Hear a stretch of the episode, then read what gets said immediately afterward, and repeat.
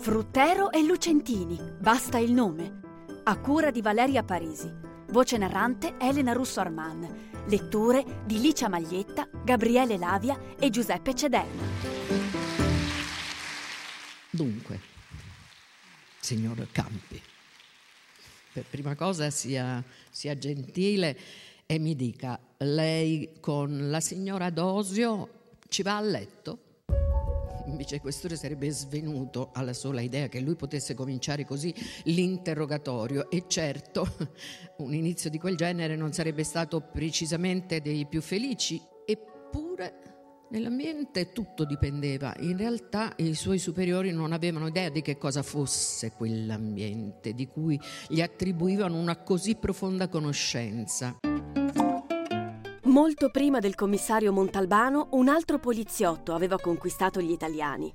Si chiamava Santa Maria. Al cinema fu interpretato da Marcello Mastroianni e il romanzo da cui è tratto il film La donna della domenica rimane uno dei capisaldi del noir italiano. Malgrado il successo, un romanzo e uno sceneggiato dopo, il commissario verrà messo a riposo dai suoi stessi creatori, Fruttero e Lucentini, che da veri innovatori e amanti della sperimentazione rifuggono la ripetitività e i personaggi seriali. L'opinione di Giulia Cogoli e Gabriele Lavia. Sono passati quasi 50 anni da alcuni dei loro libri, La donna della domenica del 72. A mio parere non solo la loro scrittura è, di tale qualità, ma il loro approccio, che io definirei un approccio psicoantropologico, a distanza di tempo tiene straordinariamente ed è uscito ancora di più. Fruttero e Lucentini hanno una scrittura particolarmente complessa perché è una scrittura fintamente popolare, è una scrittura molto semplice ma estremamente costruita, estremamente ricercata, estremamente raffinata. Una scrittura potente, talmente potente da aver trasformato un libro giallo, normalmente considerato prodotto della sottocultura popolare, in capolavoro. Sentiamoli, Fruttero e Lucentini, in un'intervista del 1972. Noi cominciamo in un momento nerissimo per il romanzo romanzo.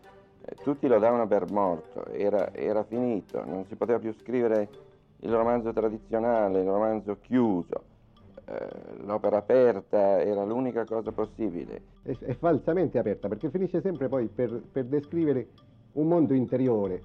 Ora, mi sembra che il mondo interiore delle persone adesso importa tanto poco.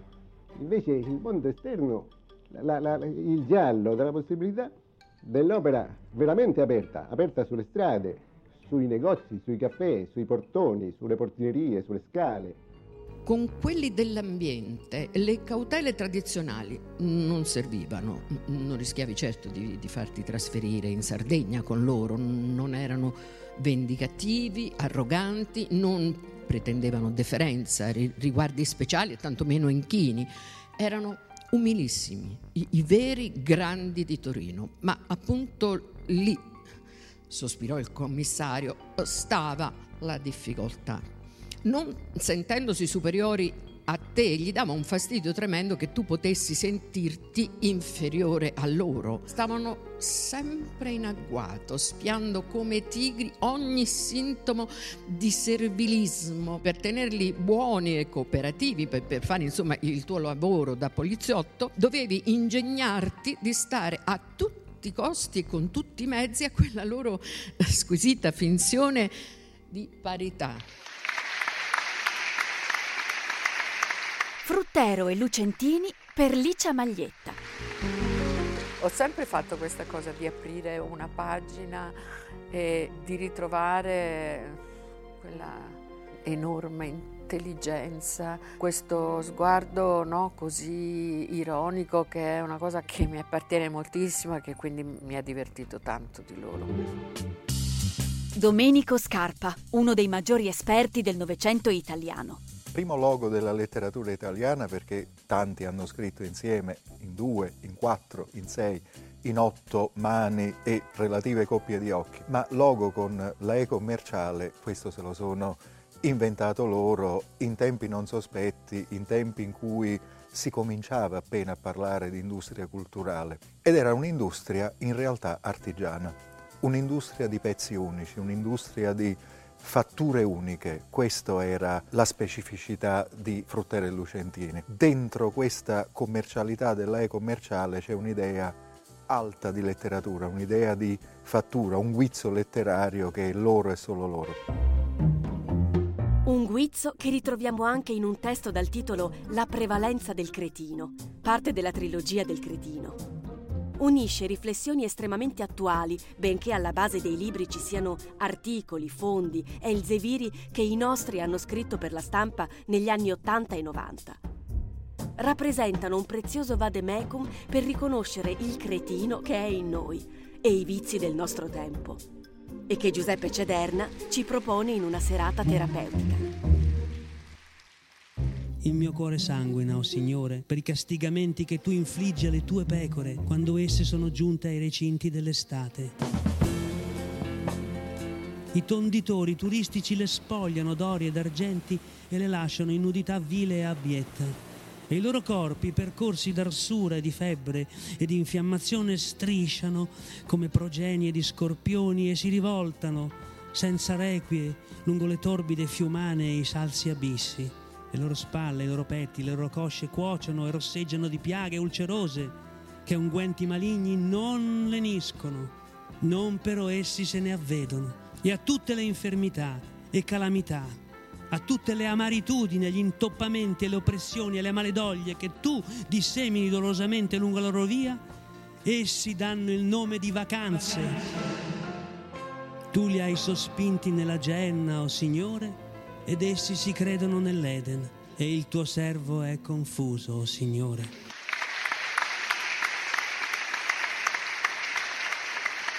Da una conferenza di Carlo Fruttero nel 2002. Vedevamo intorno a noi tante cose cretine che succedevano e noi avendo il dono della penna eh, e anche quindi il dovere, ci sembrava, scrivevamo queste osservazioni che però avrebbe potuto fare chiunque altro e difatti per, per quello ebbero successo queste cose sui cretini. Non mi sarebbe piaciuto conoscerli, averli conosciuti, averci parlato e però mi sembra di farlo un po'.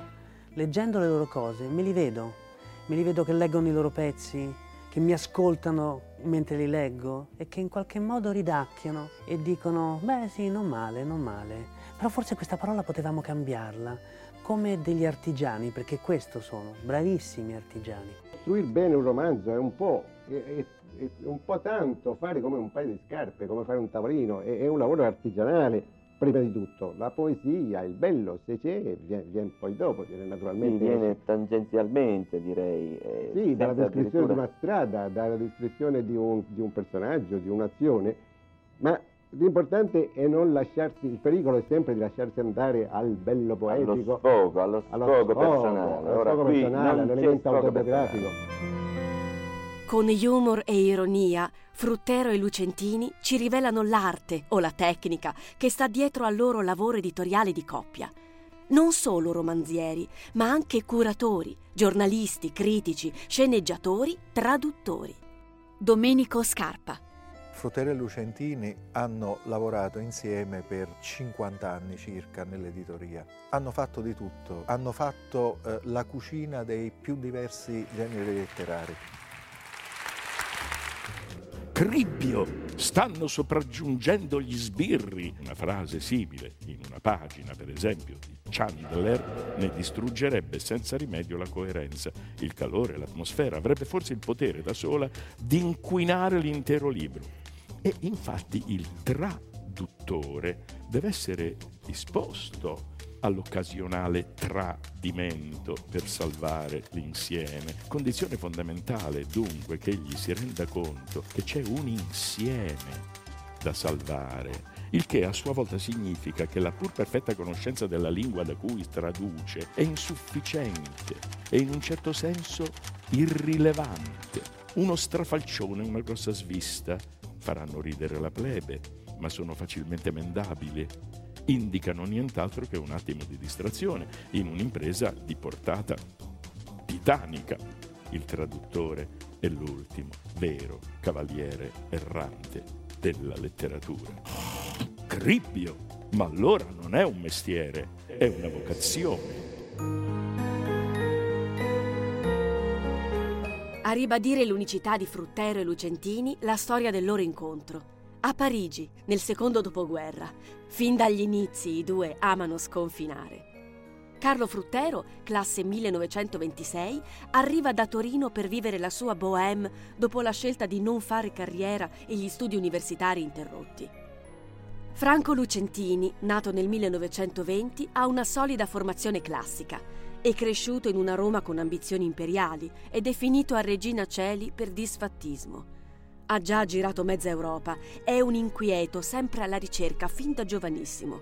Così descrive quell'atmosfera il fratello minore che abbiamo intervistato nella sua casa di New York, Mauro Lucentini. C'era questa sensazione che altrove si spaziasse un po' di più dal lato culturale e mentale, come effettivamente era poi. Quindi questo aumentava un po' il desiderio di uscire. Questa tensione concorreva a questo tedium vitae che è stato quello che a Moravia ha suggerito libri come La Noia, per esempio.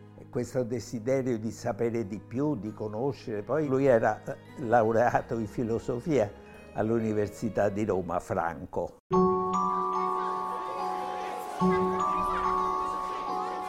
Da ragazzini mi ricordo che lui era appassionato dei giornali stranieri che arrivavano in Italia, ai quotidiani anche francesi inglesi e non avevamo sempre i soldi per comprarli, quindi qualche volta si trattava di stare stesi per terra per la strada accanto alle edicole. Dato che eravamo ancora bambini era possibile farlo. Carlo Fruttero e Franco Lucentini hanno comuni passioni letterarie e l'orrore per l'ufficialità e la retorica. Qualche anno dopo, all'inizio degli anni 50, quando gli eventi li riportano a Torino, iniziano a collaborare insieme per Einaudi. Domenico Scarpa. Erano accomunati dai disgusti, gli dispiacevano le stesse cose, detestavano le stesse cose. Al di là di questi aspetti di negazione, avevano degli aspetti affermativi forti. L'aspetto affermativo era proprio che volevano divertirsi. Eh, a dispetto dell'ambiente, eh, a dispetto delle contrainte della scrittura, a dispetto della pagina bianca, a dispetto della difficoltà. E si divertono Fruttero e Lucentini. Durante tutta la loro vita professionale non vorranno mai indossare la pesante cappa dell'intellettuale e rifiuteranno lucidamente di farsi definire grandi scrittori, opinion makers abbattono le false frontiere tra alta e bassa letteratura, affermandosi con successo in molti generi. Con Ho tutti gli, ti posso anche Ho battere capito. il ginocchietto, guarda, per vedere Ho se capito. c'hai i riflessi. Come sia nato il loro sodalizio, la premiata ditta, lo raccontano in un breve testo che spiega la genesi delle meraviglie del possibile, un'antologia della fantascienza editata per Einaudi nel 59. Come leggere in due prima di scrivere.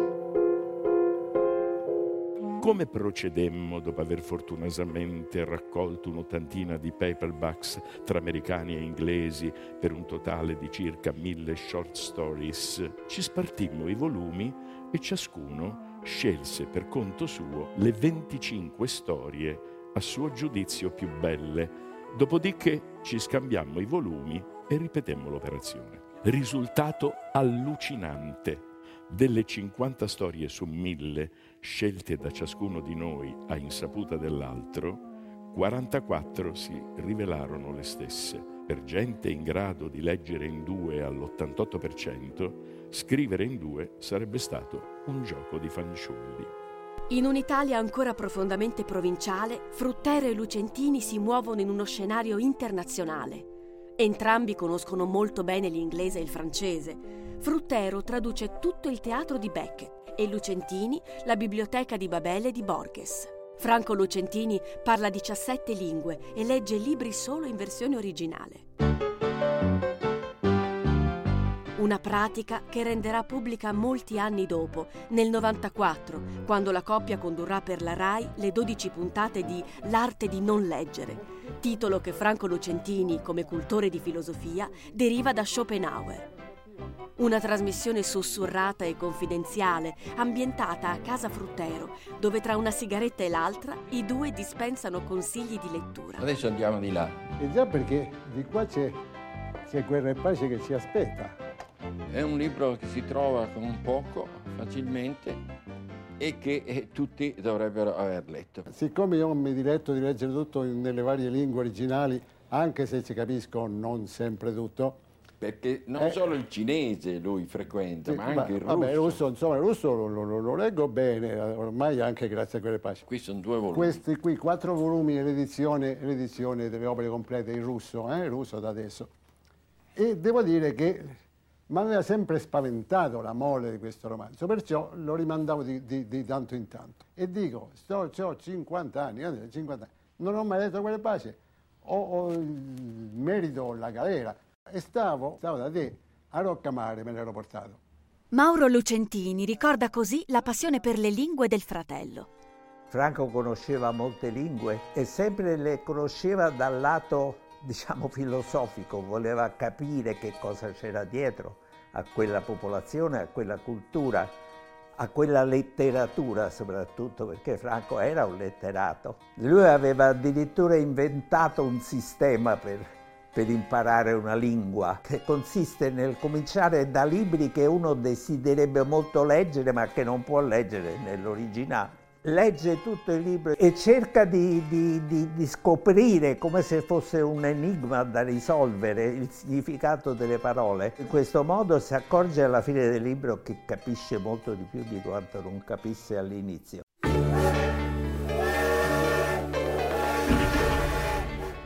Fruttero e Lucentini sono attratti dalle nuove esperienze. Non si tirano mai indietro, in ogni senso. È celebre un episodio del 73 quando con ironia sulfurea sbeffeggiano Gheddafi, appena entrato in affari con la Fiat, dalle pagine della stampa. Il dittatore ne chiede la testa, ma l'avvocato rifiuta. Molti anni dopo racconterà che per evitare il boicottaggio dell'azienda da parte della Lega Araba aveva dovuto sborsare 200.000 dollari. Scrivemmo perfino un'ode a Gheddafi di, di- di commozione, di ammirazione, ma, ma certo prima. Ma noi pensavamo che Gheddafi, co- come tutti, insomma, non pensavamo ai musulmani come a una cosa diversa da noi. Pensavamo, no, noi scherziamo e scherzano anche i musulmani. Errore fatale già allora, adesso poi eh, io no- no- no- non direi più nemmeno una virgola su, su questa cosa qui.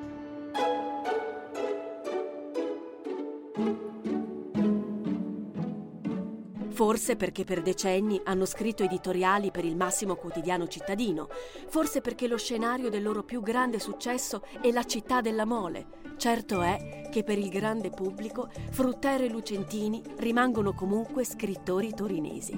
Ma non è così né per Giulia Cogoli né per Domenico Scarpa.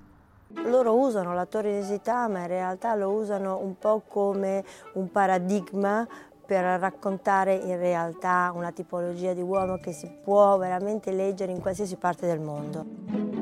Proprio questa grande cultura, il viaggiare, il leggere, il conoscere, gli dà questa scrittura che sembra apparentemente molto semplice, ma che in realtà è una scrittura molto sofisticata, molto articolata e anche il tono pare torinese, ma a mio parere invece ha una cifra assolutamente internazionale, assolutamente altissima. sarebbero stati capaci di ambientare le loro storie ovunque avessero voluto, perché l'orecchio assoluto per i personaggi, per l'invenzione, per i discorsi, per il dialogo italiano e internazionale era qualcosa che avevano di innato e di costruito.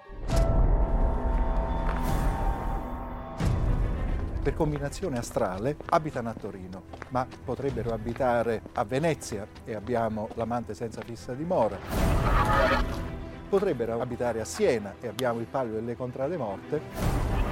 Potrebbero abitare nella pineta innominata, ma nella pineta maremmana di Roccamare e abbiamo Enigma in luogo di mare.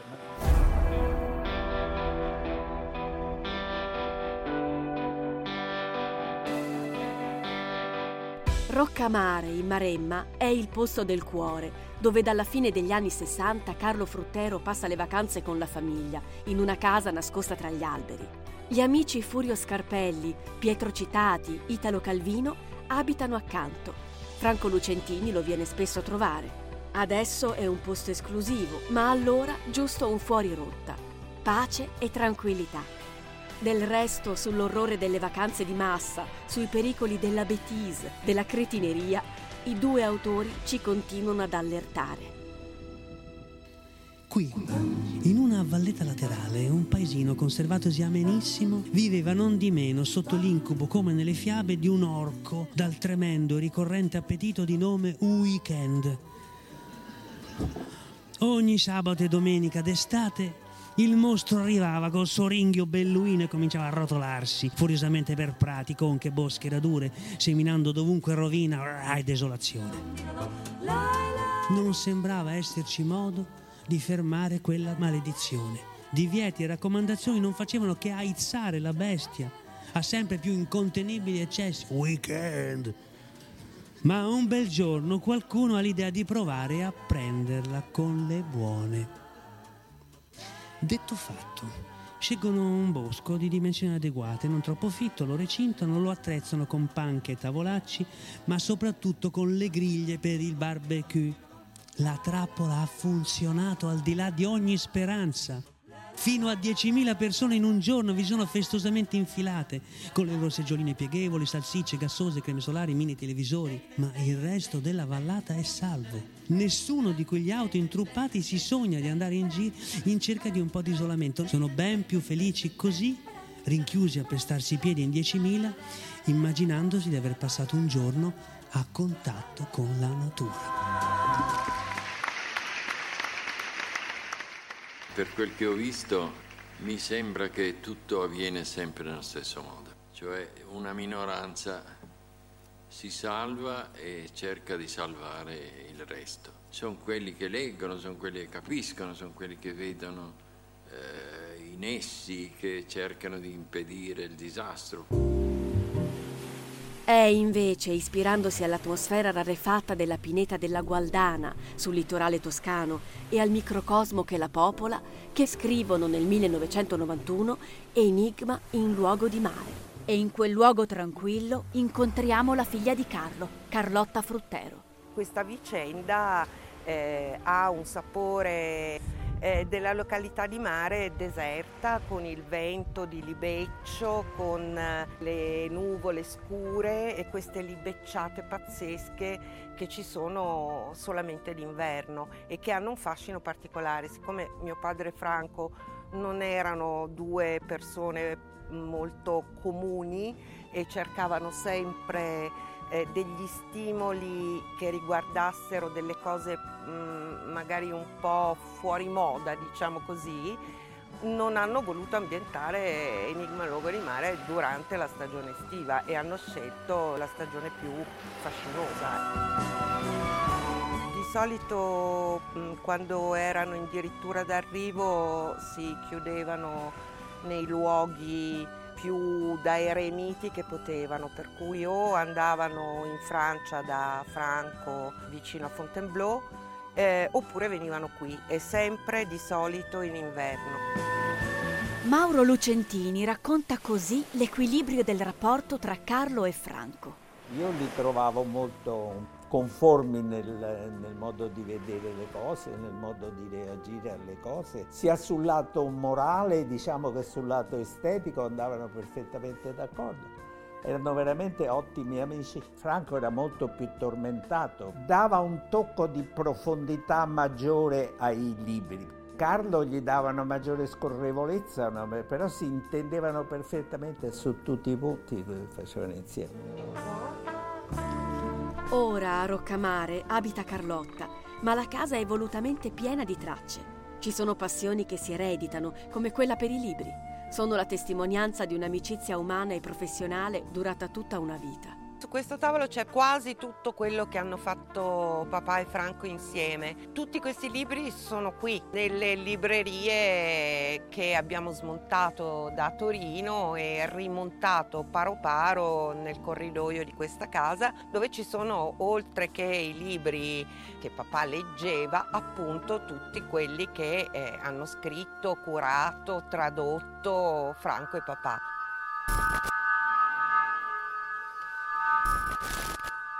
Tra i tanti volumi riconosciamo quelli bianchi con al centro il cerchio rosso, l'oblò lunare, della storica collana Urania, di cui dal 1962 per vent'anni Fruttero e Lucentini furono curatori. Poco più di un anno fa, 2001, il telefono squillò a casa mia verso le due del pomeriggio. Chiamava da Vigevano, dove abita il mio vecchio amico Lodovico Terzi. Hai la televisione accesa? Stai vedendo? Accendi subito, succede una cosa incredibile, pura urania.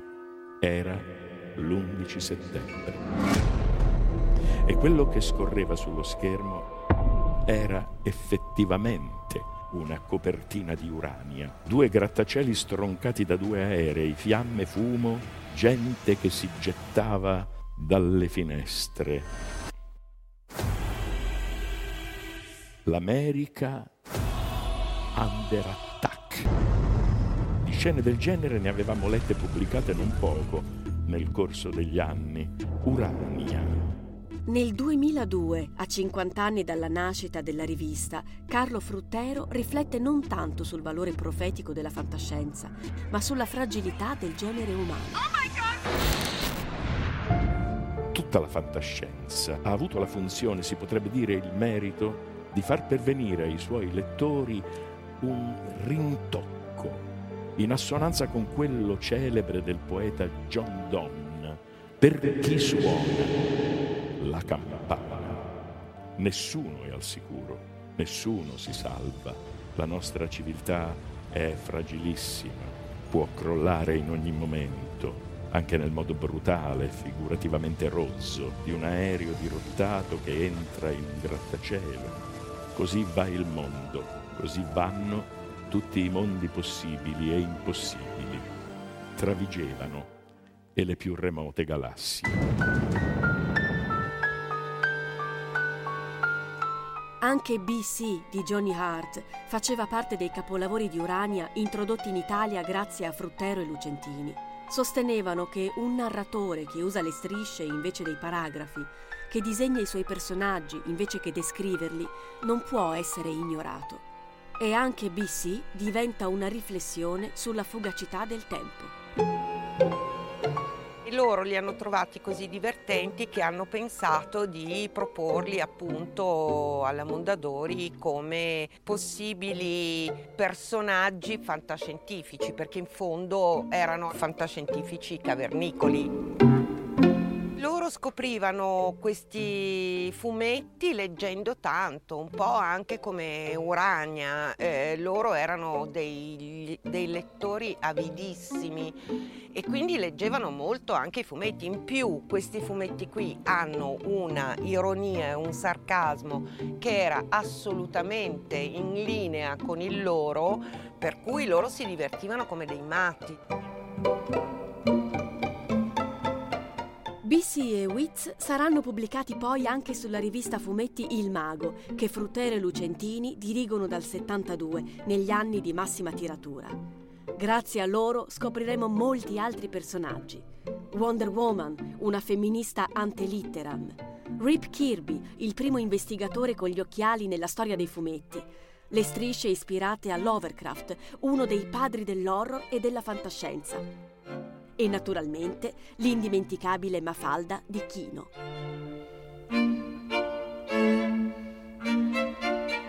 Mi ricordo che mi fece leggere un fumetto di Mafalda dicendomi guarda un po' cosa ne pensi di questa bambina e a me mi fece ridere immediatamente e capisco appunto anche perché poi Mafalda ebbe così tanto successo perché era un fumetto veramente singolare.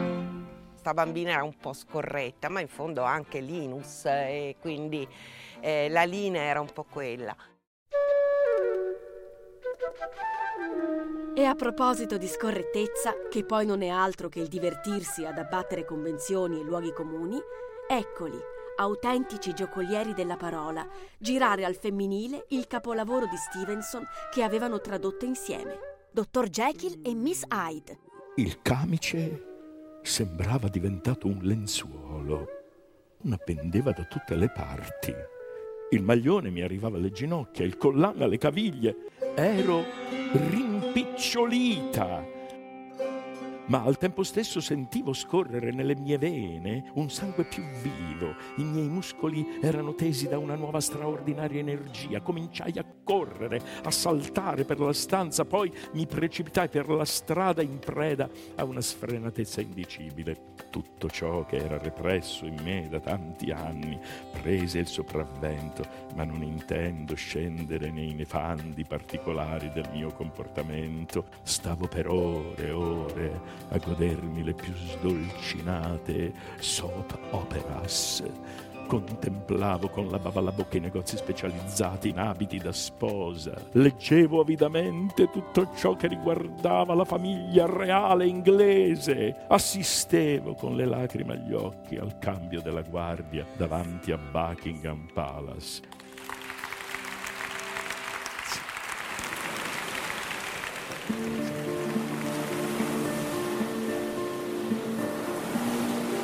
A Roccamare, intanto, i ricordi si moltiplicano. Io avevo 16 anni e io avevo il divieto di uscire dopo le 10 di sera. Eh, di solito scappavo dalla finestra. Una notte, come tante altre, sono scappata, peccato che poi quando sono tornata alle 3 del mattino c'era mia madre che mi aspettava, mi ha detto benissimo, tuo padre parte tra due giorni e va in Francia da Franco per finire il romanzo e tu parti con lui. Per cui io mi sono ritrovata su un treno diretta verso un posto sperduto sui canali francesi meravigliosi, sembrava un, le descrizioni di Maigret ma io avevo 16 anni, avevo un fidanzatino qua e non avevo nessuna voglia di star lì e mi annoiavo da morire, in più piangevo tutto il giorno, finché mio padre, che non ne poteva più di vedermi così, ha pensato bene di incominciare a dettarmi dei capitoli di a che punto è la notte. Io sapevo battere a macchina e quindi ho fatto questa cosa qui e sono stata il loro primo test. Erano gli anni belli Così come per Carlo Fruttero c'era la casa di Roccamare, per Franco Lucentini c'era la cabane di Fontainebleau. I ricordi del fratello Mauro. Lui si metteva a studiare lì nel secondo piano di questa casa con la finestra aperta. Aveva costruito una faccenda che attirava gli uccellini che venivano lì a mangiare sulla cosa e lui scriveva e pensava con que- e io lo vedevo, vederlo solo lì immerso in questi pensieri erano i momenti di maggiore produttività. Io gli ho sempre voluto un gran bene, anche lui mi voleva abbastanza bene. Poi il declino, la malattia di Franco che nel 2002, stanco e provato, sceglie in un'alba d'agosto di farla finita, d'estate come Cesare Pavese, nello stesso modo di Primo Levi. Per papà è stato come perdere un pezzo dell'anima, del cuore, del braccio, la gamba, non lo so. Un non ne abbiamo mai parlato, so che il giorno in cui io ho avuto la notizia alle 7 del mattino, proprio qui in questa casa, quando io ho ricevuto la telefonata era appunto agosto, eh, mi chiamò Mauro Lucentini dandomi questa terribile notizia e io ho aspettato che papà si svegliasse gli ho preparato il caffè, ho aspettato che si sedesse fuori, che fumasse la sigaretta e poi gli ho detto guarda ti devo dare una brutta notizia.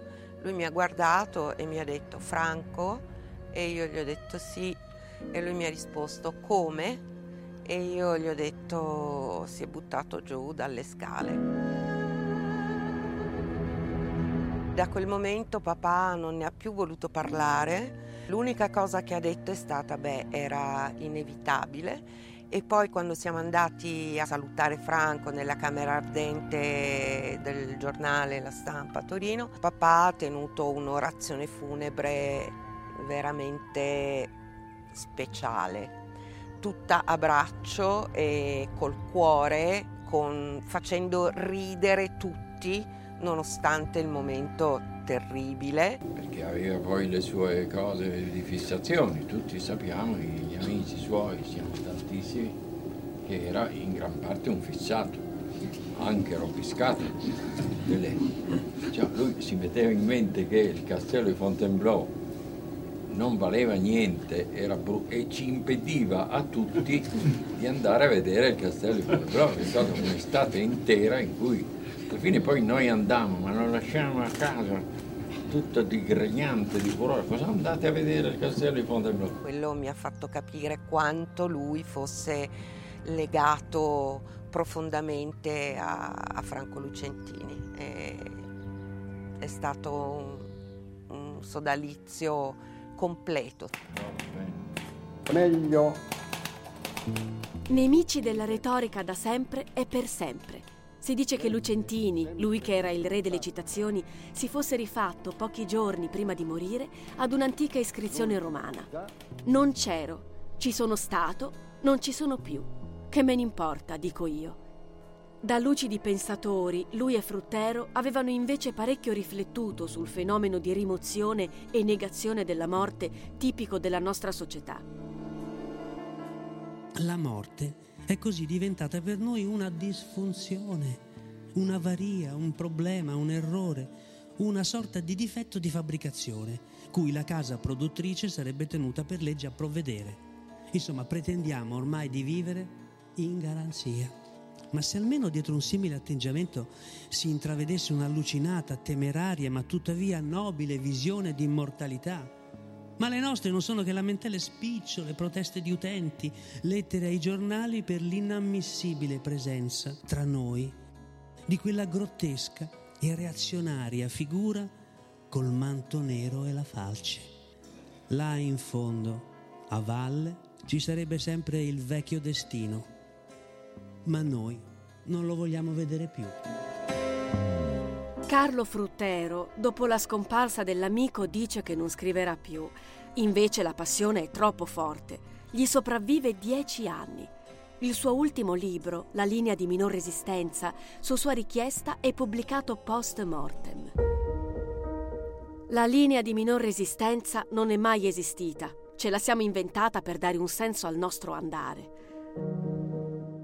Alla fine non ha più molta importanza capire come ci siamo arrivati allo stagno color piombo là dietro.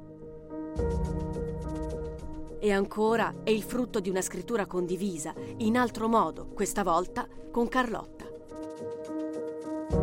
Un tempo lui appunto scriveva da solo nel suo studio col taccuino, invece quasi tutti gli ultimi libri da donne informate sui fatti in poi che ha scritto da solo, li ha scritti dettandomeli. Io li scrivevo al computer e poi glieli rileggevo, gli davo magari la bozza. Era sconcertante per me rendermi conto di come alla sua età, con uh, il fisico così provato, aveva una mente talmente lucida e un dono così straordinario che gli permetteva di dettarmi le cose senza scriverle e, senza poi aver bisogno nemmeno di correggerle. Quindi per me quello è stato un esempio veramente straordinario, senza mai piangersi addosso, ecco, lui mai. Quindi tanta roba, un esempio di vita.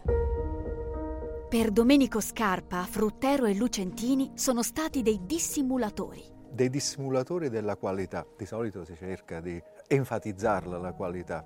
Loro la lasciavano scivolare con ironia, con autoironia, eh, davano delle definizioni se stessi diminutive, sempre un po' understated.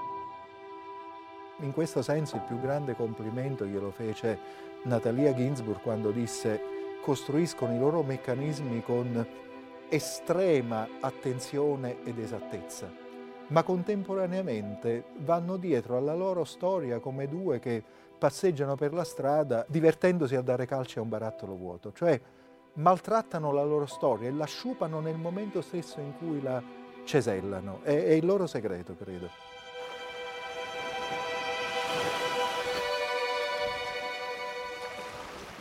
Io l'ho sempre accompagnato e questa tradizione di andare al pomeriggio verso le sei a fare queste lunghe passeggiate raccattando i rami spezzati l'abbiamo mantenuta eh, fino al giorno in cui lui poi mi ha detto io non ce la faccio più neanche ad andarci sulla spiaggia.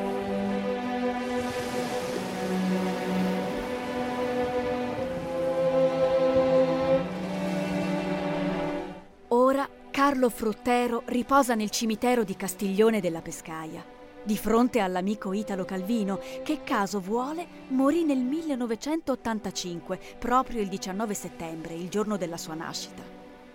Il rosmarino riempie l'aria, il mare è di fronte. Il libro che cos'è? È il massimo più durevole, più soddisfacente, più consolante, più meraviglioso divertimento che ci sia sulla Terra. La realtà è di divertirsi, divertirsi in senso etimologico, di staccarsi dal quotidiano per entrare nel migliore dei casi nell'eterno.